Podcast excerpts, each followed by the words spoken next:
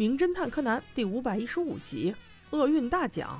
在日本这段时间有一个比较流行的排行榜。彼得竟然是全东京最倒霉的是谁？很不幸的是，排在榜首的是一个叫三郎的小帅哥。他是著名的招黑体质，地面有坑一定是他摔，工作出错那一定是他背锅，就连高空坠物也是必然会瞄准他的。像这样的人能活到二十多岁也是奇迹了。像这个周末小蓝没在家，小五郎带着柯南不知道吃点啥，都已经下午六点半了，还在街上瞎溜达呢。正在俩人争执要吃啥的时候，突然从旁边启动了一辆车，直冲着路口的两个行人就冲。冲了过去，那个开车司机就好像没看见一样，故意把两个人都撞飞了，然后逃之夭夭。柯南和叔叔见状，赶紧冲过去拨打了幺二零，同时叔叔还报了警。被撞伤的两个人有一个是老头，还拄了个拐棍，目前昏迷躺在地上一动不动。而另一个就是最倒霉的三郎了，他似乎对这种事情已经司空见惯了，撞的脑袋不停流血，还直愣愣的傻坐着。幸好除了他俩以外，还有另外一个目击者。很快伤员被转移到医院，柯南和叔叔还有另外一个目击者三个人配合高木警官完成笔录。目击者称他是有事要经过那条路，肇事车辆起初一直停着的，直到被撞的两个人出现在路口时，那辆车才突然启动，径直就撞了过来，很明显是蓄谋已久的。警方从此判断这是故意谋杀呀。但目前有一个疑点，这个凶手的目标到底是最倒霉的三郎，还是那个已经昏迷的老头呢？警方跟随线索，先查了肇事车辆。此间，两位伤员的家属也分别来到了医院。昏迷老头的家人是一个又矮又胖的男人，他的名字叫伊马，伊马的未婚妻叫伊仓，他俩并不是老头的儿子和儿媳，而是他的侄子。经警方调查，昏迷老头叫小此木。他没有结婚，没有孩子，但是却有大笔的遗产。也就是说，他如果死了，遗产会归那个伊马。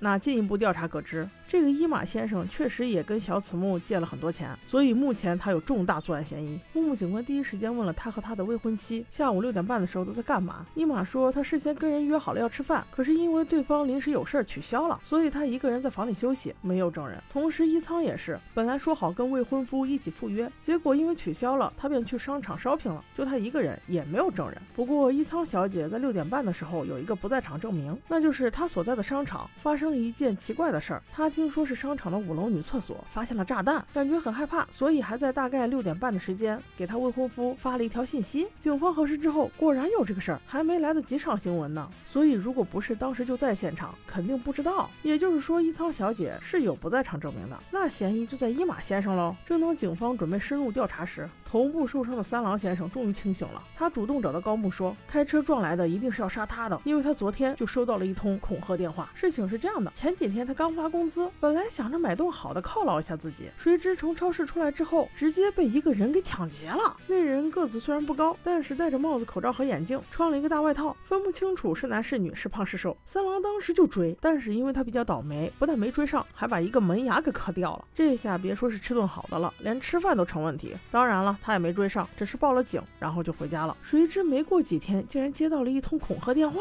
对方竟然非常嚣张的声称：“我就是前两天抢劫你的人，就为了这点。”东西，你竟然报警！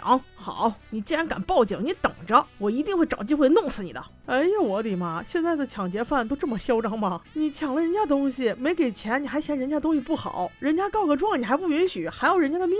这人如果不是疯了，就是另有目的啊！谁会为了一包肉去杀人呢？这明显没事找事儿嘛！果不其然，今天下午就被车撞了。而且三郎说，他清楚的看见开车那人就是那天抢劫那人。高木听了这些也比较惊讶，但柯南除了惊讶以外还很奇怪。这其中的逻辑不对呀！首先，一个犯罪者为了几百块的东西要杀人，这这个动机就很牵强。其次，如果嫌疑犯的目标真的是三郎，那是不是应该选择只撞他一个人，成功率更高呢？为什么三郎先生在这条路上一直走着，那辆车都不撞，就非要等跟这个老头聊天的时候才撞过来呢？为了解开这个谜题，他一个人去了一趟三郎的家，在公寓的门口遇到了一个胖阿姨。他问阿姨知不知道三郎这个人，胖阿姨说。三郎啊，全日本谁不知道他是最倒霉的人呢？柯南一听，立刻追问：那最近有没有什么奇怪的人跟着他呢？是不是一个又矮又胖的叔叔呢？你别说，这个胖阿姨真的还是很靠谱的。看来这个世界都一样，中年胖阿姨是八卦的主要群体啊。他说：“你是个小孩子，你不懂的。跟踪三郎的人是有，不过不是一个又矮又胖的叔叔，而是一个又高又瘦的漂亮小姐姐哟。这个社会真是啥人都有，就连最倒霉的男人都有美女跟踪的。哎呀，这话说的，除了真实就是酸爽了。随后，柯南又用小五郎的声音给木木警官打了个电话，确认了一件事情，那就是在那个商场放的所谓的炸弹是假的，而且并不在五楼。最关。键的是，这个事情是保密的，伊仓小姐怎么会知道呢？所以没跑了，他就是凶手。柯南赶紧跑回医院，带着警察和伊马先生就来到了昏迷的小此木先生的床边。而正在此时，伊仓小姐正准备用湿毛巾捂死小此木先生。伊马都惊讶了，他立刻问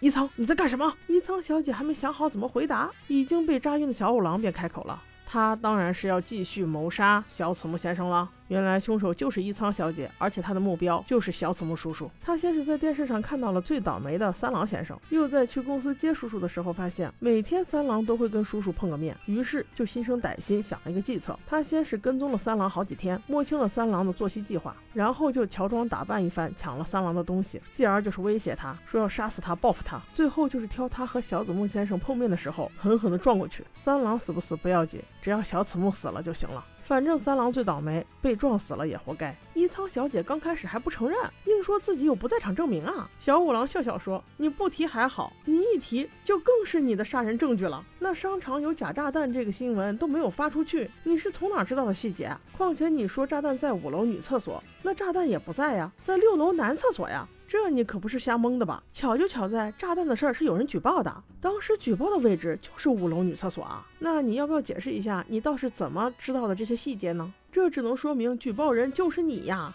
伊玛听到这些，赶紧问他：“你这是为什么呀？我这么爱你。”伊仓却说：“你个穷鬼，要不是看在你叔叔有钱，并且死了之后才会归你的份上，我才不会嫁给你。”哎，我说小姑娘，你要是真的看上人家钱，你等等嘛，急什么？你这样做不是人财两空吗？OK，我们下期见。